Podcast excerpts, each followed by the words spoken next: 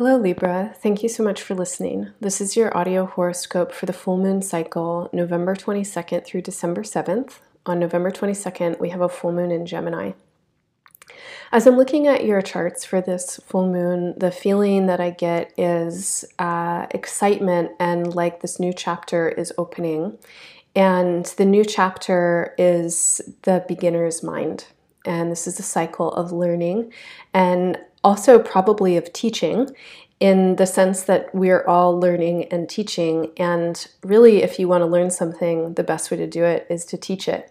So there's this excitement and feeling of playfulness uh, when it comes to giving and receiving knowledge and being in spaces and sharing spaces with others who want to engage in this um, generosity of um, not not even really information. It's beyond that. It is expansion. It's open mindedness, it is reaching forward into futures and the possibilities and the uh, imagining of what could be.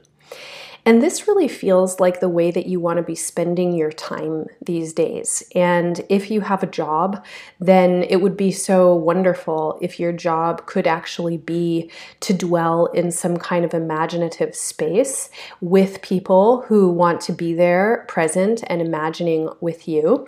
Um, if you have a job, it would be great if your job could be to dream and uh, to create um, artworks and poetry and um, kind of like little m- model replicas of things that could possibly be but aren't there yet. Um, I understand that this may not be everybody's job and um, doesn't always pay the bills, you know, unless you're someone who's very fortunate to have found a way to make a living as an artist. And so, in that sense or in that light, then I really want to encourage um, those of you who work uh, other kinds of jobs that you know feel a little less creative to make the time and space um, in your days and your weekly schedule to actually be in this dream-like space. Over the um, last six months or so, um, there may have been a, a, feeling of pretty intense depletion that has been present for you with your jobs or with your daily life or maybe in your health in general. And um, not a total knowing or certainty of how you need to be applying your energy. But um, as we move forwards into this full moon cycle and beyond, your energy shifts and there's more capacity to kind of be in an external facing mode. Um, and really, again, the one of the ways that you can most nourish and sustain your energy, your daily energy, your work energy, your vital energy, is to give yourself enough space and time to be in a non linear space. So, nonlinear spaces are no goal spaces. They are uh, open and present and listening. There's not an ambition, there's nothing to achieve. It just is, right? And this is actually the spiritual path. It's like, on a spiritual path, uh, there is no path. you, you, know, you're it and don't move. So you can kind of uh, try and bring that into practice with whatever you're doing. So if you're someone who drives a bus for a living, then, um, you know, get a good cushion for your back and see if you can, um, I don't know, like bring your uh, smart device and play some music or a podcast or something so that as you work, you can also kind of let your mind relax and drift and you can feel into your comfort. And when people come on the bus, look at them and try and uh, like share a heartfelt smile. If you're someone who has um, a lot of duties to attend to and you feel that you're very busy and you're constantly kind of managing a lot of details, um, whether or not they're paying you, it's like you're you're juggling a lot, then can you incorporate like um, breaks into your day and maybe like turn your phone uh, or or whatever you know smart device again um, so that every hour or two hours you get a reminder and then you just take five or ten minutes and you spend those five or ten minutes like shaking your body and just kind of letting all the details go or lying on the ground and imagining um, the the energy of the earth like permeating and rising up and filling your body or the energy of the sky coming down and permeating and filling your body. Or you take 10 minutes and just like turn on your favorite song and dance and sing out loud. Something that will allow you to release. Uh, the forward moving focus logic space. This is um, a, a space that actually is helpful when it is supported by underlying uh, beingness or presence with a capital P.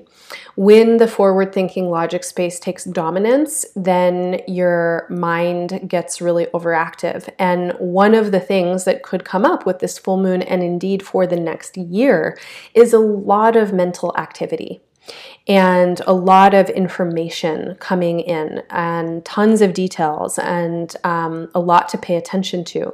So you'll do fine with all of that information if you can give yourself practices of um, like non information and integration instead. Water is really helpful for you right now, and um, you know, make sure that you're taking care of your body's temperature needs. So, if you're living in a cold climate, give yourself warm water to immerse yourself in, or like a steam room or something. And if you're living in warmer climates, then by all means go jump in the pool or get in the ocean or a river or something like that.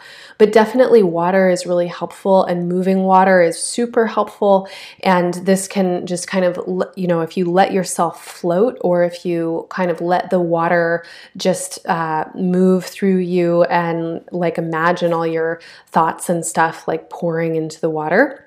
It's also important for you to stay hydrated and attend to the waters of your body um, for this cycle, but then also for the coming year. There's a lot that you're processing, a lot of information that you're processing.